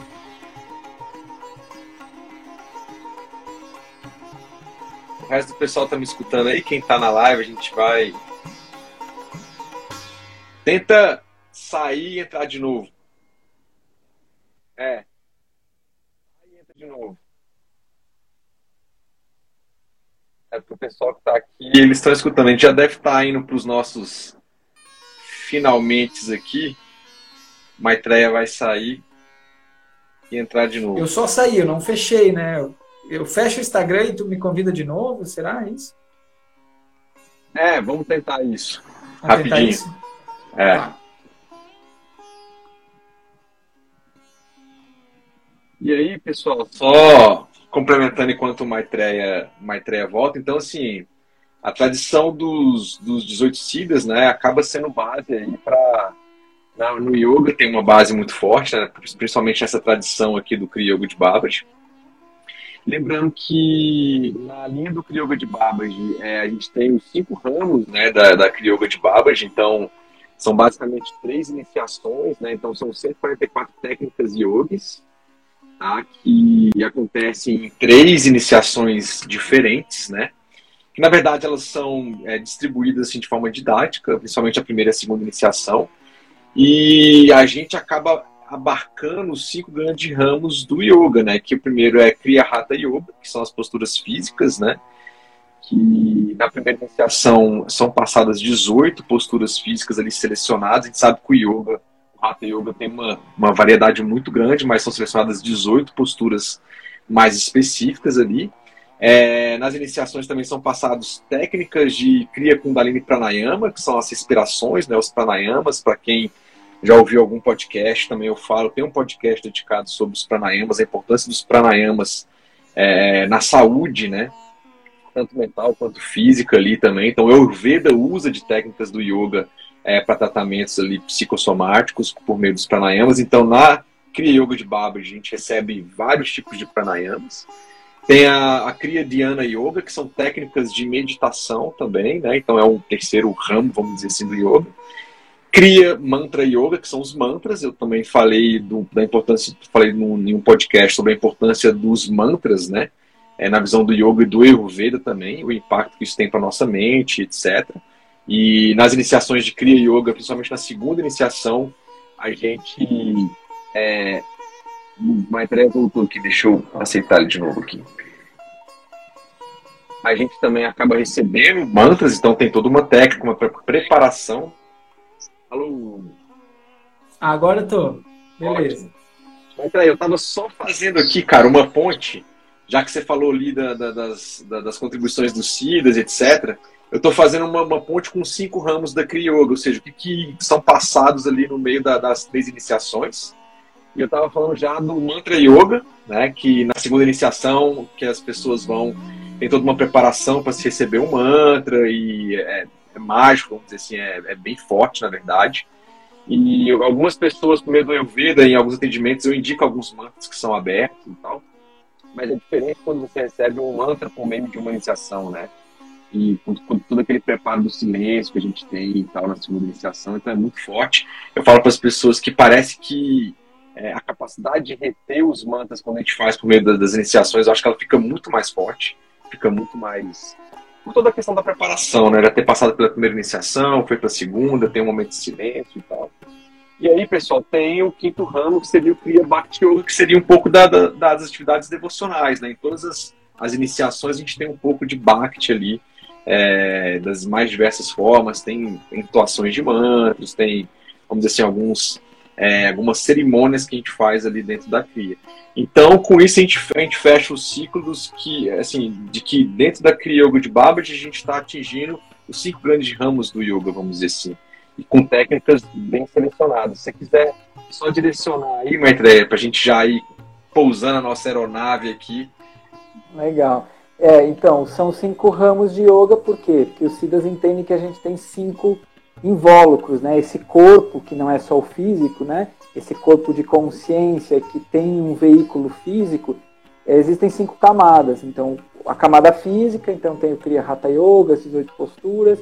O, a camada vital, ou que a gente chama de aura, que tem o Kriya Kundalini Pranayama, que fazendo um parêntese, que é o link da é, do assunto que a gente estava, das contribuições, que essa é uma contribuição fantástica e é uma informação que, que pode ser aberta, que é o seguinte, é, é o que eles chamavam de lei das proporções inversas. Os Siddhas perceberam que existia uma relação entre a respiração, não só a respiração com os estados mentais e emocionais, isso já é, é também é uma contribuição, mas já é bem claro para quem conhece um pouco de Ayurveda e Yoga, e, e, e meditação, mas é, mais ainda a, a, respiração com a longevidade. Aí é o ponto que a gente estava fa faltando falar, né? Que era a consciência e longevidade. Então, primeiro o Kaya Kalpa e toda a medicina Siddha e que vem a medicina Ayurveda e que ela serve como base de vida, é, não totalmente para o yogi, porque muda, né? Um yogi, o olhar do Ayurveda para um yogi mais avançado para uma pessoa que não faz yoga é, vai ser diferente mas continua contribuindo. E o Kaya Kalpa, que são essas pílulas que são raras, né? Eu, eu não, não tive acesso e não conheço alguém que teve acesso ainda, é uma coisa ainda muito restrita mesmo hoje. É, mas principalmente então a, a, o Kriya Kundalini Pranayama, que são vários pranayamas na verdade dentro de um só, que a gente não dá detalhes, obviamente, mas que um dos princípios é que eles perceberam que Olhando os animais, por exemplo, a tartaruga gigante, ela pode chegar a 300 anos de vida. E o ciclo de respiração dela, os movimentos por minuto, são 4 a 5 movimentos por minuto. Então ela demora 15 segundos para fazer uma inspiração e uma expiração. O elefante também, ele vai ter uma respiração mais longa e uma longevidade maior. Aí você vai pegar lá o macaco, ele tem uma respiração rápida, 24 por minuto, dependendo da espécie, vive 40 anos no máximo eles observaram e pensaram o seguinte, né? Dentro do método científico, a inferência, observaram a inferência. Será que é uma lei da natureza? Quanto mais lenta a respiração, mais tempo de vida? Vamos testar. E aí foram testando. E aí descobriram que realmente, né? Então, é, e aí, claro, o que, que faz a longevidade? A saúde, né? Não, não tem, não existe longevidade sem uma, um bem-estar e uma qualidade ótima de vida. Então, a gente já entende todos os problemas menores da sociedade, estresse e tal, tal, tal, que a gente tem hoje já se solucionam se a gente começar a construir uma cultura, né? Se soluciona em gerações, né? Se a gente Isso. começar a construir essa cultura do yoga como uma base da vida, né? Então, por exemplo, eles chegaram nesse ponto que realmente, se você conseguir, é, você tem um número de respirações na vida e, consequentemente, o número de batimentos cardíacos, porque essas duas coisas estão interligadas. Então você, e isso é o karma, digamos assim. A história é. de, ah, tem um karma, essa pessoa tem um karma que vai viver pouco. Por quê? Porque ela tem, por uma questão kármica, né, um tanto de vida. Ela tem um tanto de vitalidade para viver. Aí, o quanto o Odias, o quanto ela vai, o como ela vai administrar isso é que vai determinar mais ou menos longe. Mas se ela não tiver conhecimento para administrar, viver uma vida normal, já se sabe, o astrólogo védico lá já vai dizer, ó, oh, cara, tudo a vida vai mais ou menos, tudo, tudo indica que lá pelo ano e tal, ó, né, se prepara, né, porque existem esses indícios. Mas você tem o yoga, você tem, Sim. né, no meio do caminho para talvez esticar isso. Então, o Kriya Kundalini Pranayama faz isso além de despertar Kundalini, todo esse processo que né, não dá para a gente entrar agora, que é um tanto é, transcendental, né, e que, e que se torna misterioso por conta disso. E, e aí a gente estava falando do, passando para o terceiro invólucro, que é o mental, que é a mente. E aí vem as meditações e os mantras, né, no quarto intelectual. Importante dos mantras que você falou, a preparação da pessoa que recebe e a preparação de quem transmite. Né? Então a gente, para transmitir o mantra, a gente tem que fazer pelo menos 108 mil vezes o mantra para poder passar. E aí é o que você diz, a capacidade de reter é muito maior. Por quê? Porque você não recebe só o mantra, que nem você vai no livro, vai no YouTube, vai na consulta ayurvédica. Você recebe quando, por exemplo, eu como acharya, fiquei quantas mil horas fazendo o mantra, não sei nem calcular, estou falando alto pode ser menos, mas enfim. Quanto tempo eu fiquei em silêncio fazendo? E aí, de repente, você se prepara, a gente está num ambiente propício, com a benção, com os siddhas, a presença. E aí eu vou falar esse mantra que eu nunca falo. E aí eu falo, quando a gente fala, é o poder da voz, né? é o verbo. É o, é o, o prana que é o, é o, o on, né? O, o, o expanda, né? a vibração. O pranava se manifesta ali. Então, aquele prana do mantra, que é que ficou condensado na prática mental, claro, somado a todas as outras práticas, ele vem à tona e você, purificado, por ter ficado comendo melhor, acordando cedo e, e principalmente em silêncio, a mente mais tranquila, aquilo entra, literalmente. Então, e, gente, e fica no campo aquele potencial de energia. E a gente começa a praticar o mantra, e o que, que acontece? No início a gente faz o mantra, a gente pratica o mantra e depois a gente é mantrado pelo mantra, né? A gente está aqui e de repente o mantra começa a acontecer na nossa cabeça. Assim, assim como a, a, Vai, vai, termina. Assim, assim como a musiquinha chata da propaganda, a vinheta chata que fica voltando, a gente tem um subterfúgio, né? A gente, em vez de ficar à mercê da propaganda, a gente faz muito mantra, aí daqui a pouco a gente acontece a mesma coisa só que com mantra, né? Quem, quem nunca aqui, né? Tipo assim, tá do nada, assim, fazendo alguma coisa, vem uma música chiclete, nada a ver. Comigo, pô, todo mundo aqui, mas comigo, depois de um tempo de praticar, de praticar os mantras, do nada vem é o mantra, entendeu? Então, é uma grande é. vantagem é. já, assim, é saúde é mental até. Saúde mental. Eu falo que é a Rádio Dharma, essa é a Rádio Dharma. Uma vez eu fiquei 40 dias, assim, peregrinando, né, acampando e tal, e sem contato com nada. E aí eu, eu percebi isso, né, como vinham as memórias das músicas. Eu estava com um companheiro, eu brinquei com ele, a gente tinha uma a rádio mental e tal. E aí eu fiquei com esse conceito da rádio mental que fica lembrando as músicas. Aí quando veio os mandos, eu dizia, ah, é, mas tem um nome agora, essa é a Rádio Dharma. Só lembrando assim, né, pessoal, igual assim, no, no Ayurveda a gente faz uso das técnicas de pranayama, do, do, dos mantras, mas no contexto da iniciação, como é a Kriya Yoga, são mantras específicos, dentro de um contexto específico, que não são revelados fora da iniciação, exatamente pelo contexto ali, pela até do sagrado, de quem se preparou, de quem está trilhando a tradição ali. Mas é, é, eu, eu, digo o seguinte: se você não, não sabe nada e, e, você puder ter acesso a qualquer mantra, já vai ajudar a questão mental. Tem um podcast que eu falo sobre isso. E o que é legal, assim, na, na tradição dos mantras, tá? Tem aquele mantra que ele é falado, que ele é cantado, você pode colocar no YouTube, aqui no Spotify tem mantras e tudo bem, aquilo ajuda. Mas na tradição do Kriya e o Ayurveda reconhece isso, os mantras que tem mais, que, que mais impactam mentalmente, vai ajudar nessa questão do intelecto da mente, são os mantras que são feitos de forma mental mesmo. Ou seja, então na tradição do Kriya você recebe ele com uma pessoa que é preparada e depois você não verbaliza ele mais. Então isso tem toda uma potência ali é por trás dos mantras, tá? Se eventualmente numa consulta de Ayurveda você, o, o terapeuta Ayurveda passar um mantra para você, eu particularmente recomendo se a pessoa nunca teve poder falar ele para ela poder pegar junto com ali com a o, o, mantra ali, né, que tem na, na escrito e depois ela internalizar aquilo também, que aí começa a ter um outro tipo de efeito ali, só para abrir esse parênteses. Sim, sim. É importante, são várias, várias, vários estágios, né? Você pode começar falando, você pode passar para murmurar, né? Depois o que chama de salmodiar, né? Que é, que é quase, não é nem um murmúrio, é né? Ah. só um. Né? E, e aí, antes de passar para o mental, inclusive, que é uma prática muito boa porque ela envolve envolve mais o cérebro, porque envolve o corpo, é escrever o mantra.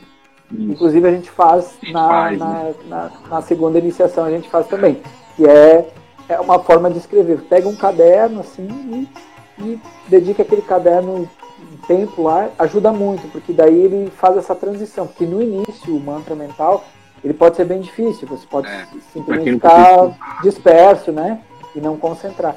Então você vai fazendo gradativo. Assim. Alguém perguntou aqui uh, deixar dicas desses mantras assim. No, é, tem um aplicativo do Ayurveda que eu desenvolvi, só colocando lá, eu coloquei uma categoria de mantras, mas na visão do Ayurveda mantras que são abertos e públicos. Eu gravei as intuações lá também e dou algumas desses tipos de explicações. É, mas aqui a gente está falando um de, de, iniciação dentro do Kriya Yoga. É mais forte, tá, pessoal? Então eu tenho, tenho tive o contato de fazer as três iniciações na Kriya.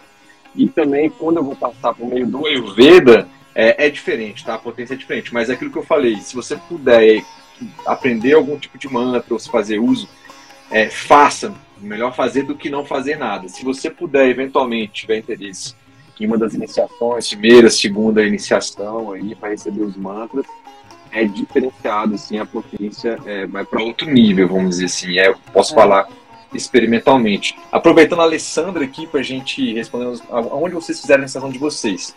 Bom, Maitreya, eu sou calor do Maitreya, né? Assim, super calor, na verdade. Bem, bem antes de mim, a minha professora foi a Nagalakshmi Devi, é, que recebeu do professor Satitaranda, né? Então, depois, Maitreya, você, como é que foi, rapidamente, para a gente, então, eu... inclusive, dar datas de iniciações pelo, pelo Brasil aqui. Sim, sim. É, eu fiz a primeira iniciação em 2009, em Porto Alegre, com a Nagalakshmi, que vinha de São Paulo. É, fiz a segunda iniciação em São Paulo com o professor Satisananda, que na época vinha é, dos, dos Estados Unidos. É, e depois a terceira também em São Paulo com ele. Hoje já tem a terceira com a Nagalakshmi em São Paulo também.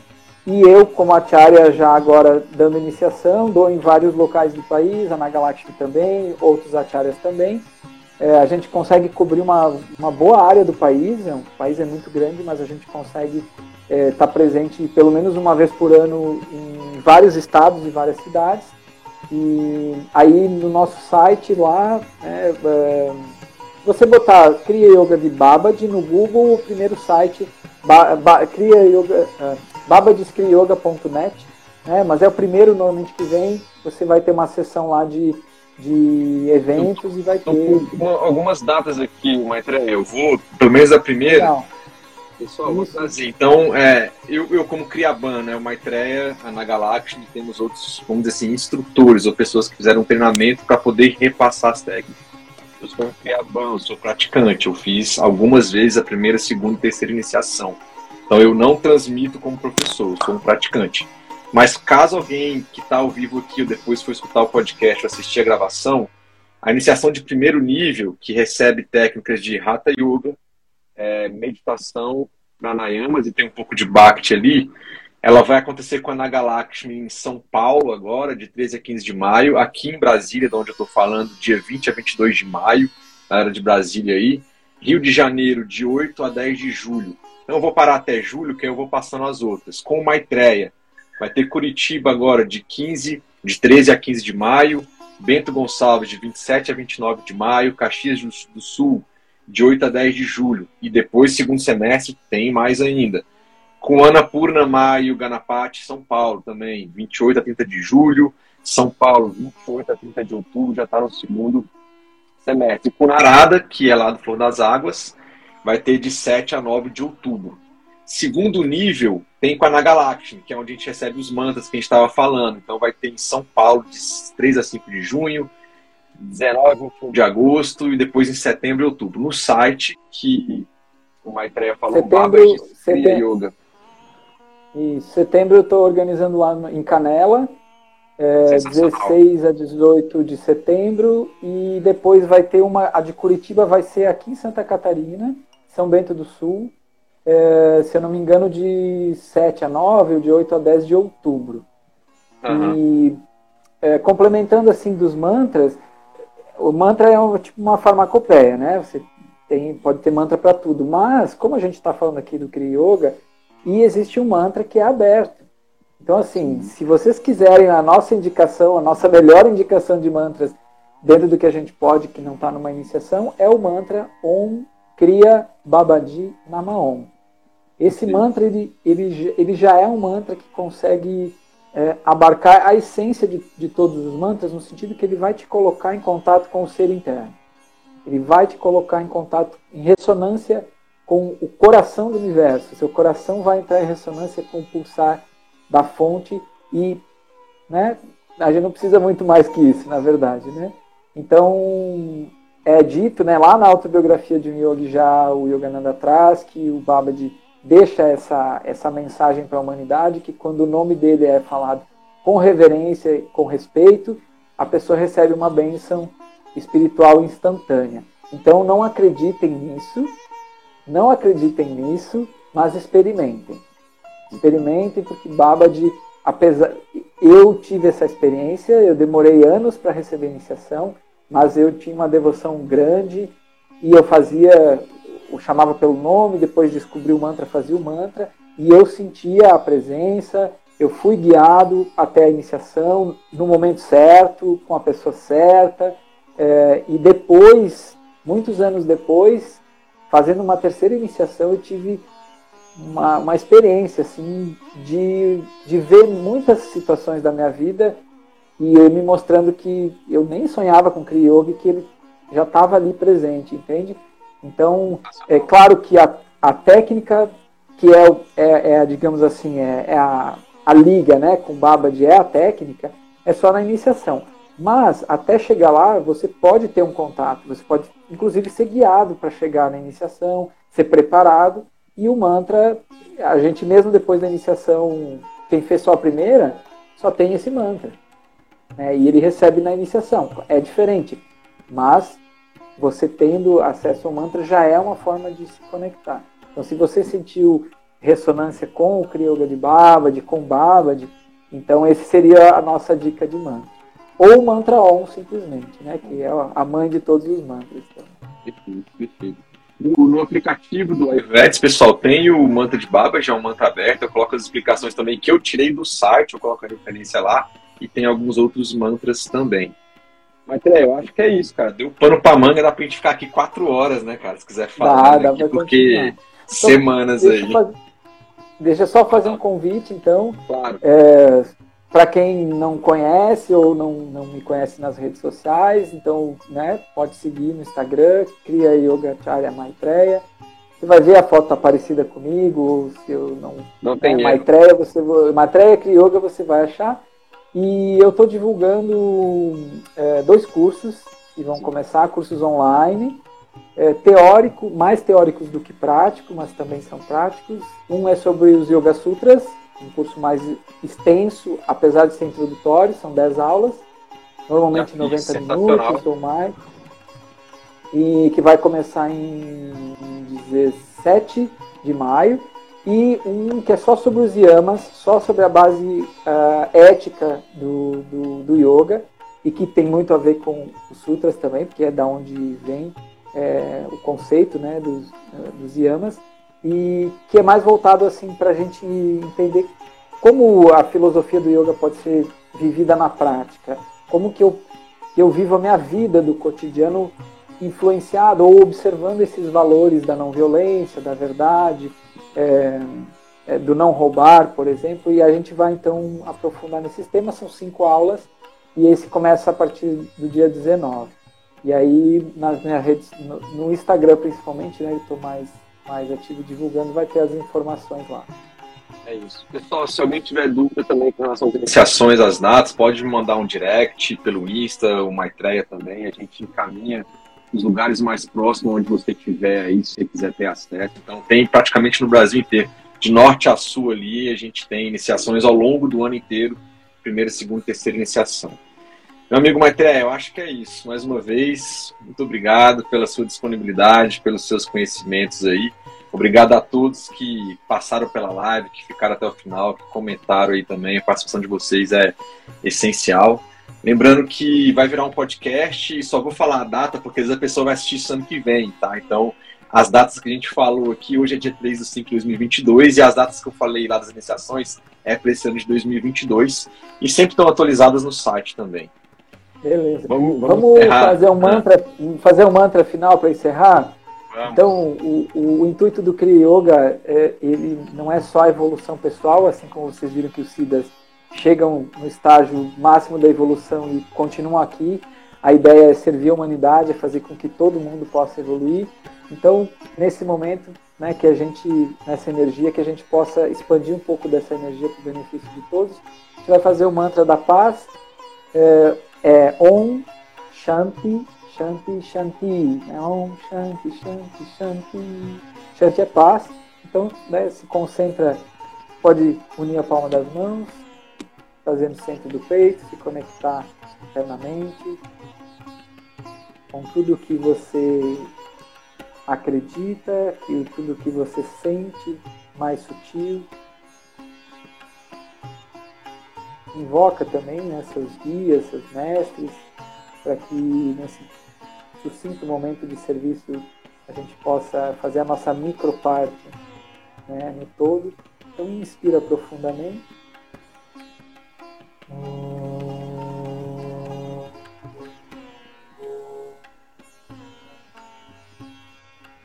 Então,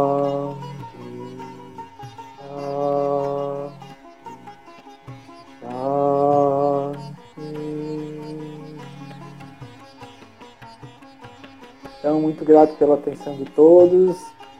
Lucas, novamente, muito grato pela pela oportunidade. É sempre muito bom falar contigo e especialmente né, a gente poder falar aqui na live, né, trazendo, expandindo esse conhecimento para mais pessoas. Só, só alegria. Satisfação. Obrigado, meu amigo. Grande abraço. A gente marca algumas próximas. Pessoal, obrigado. Grande abraço. Boa noite para todos. Ou cria baba de namão. Obrigado, gente. Om Kriya Baba Dinamo.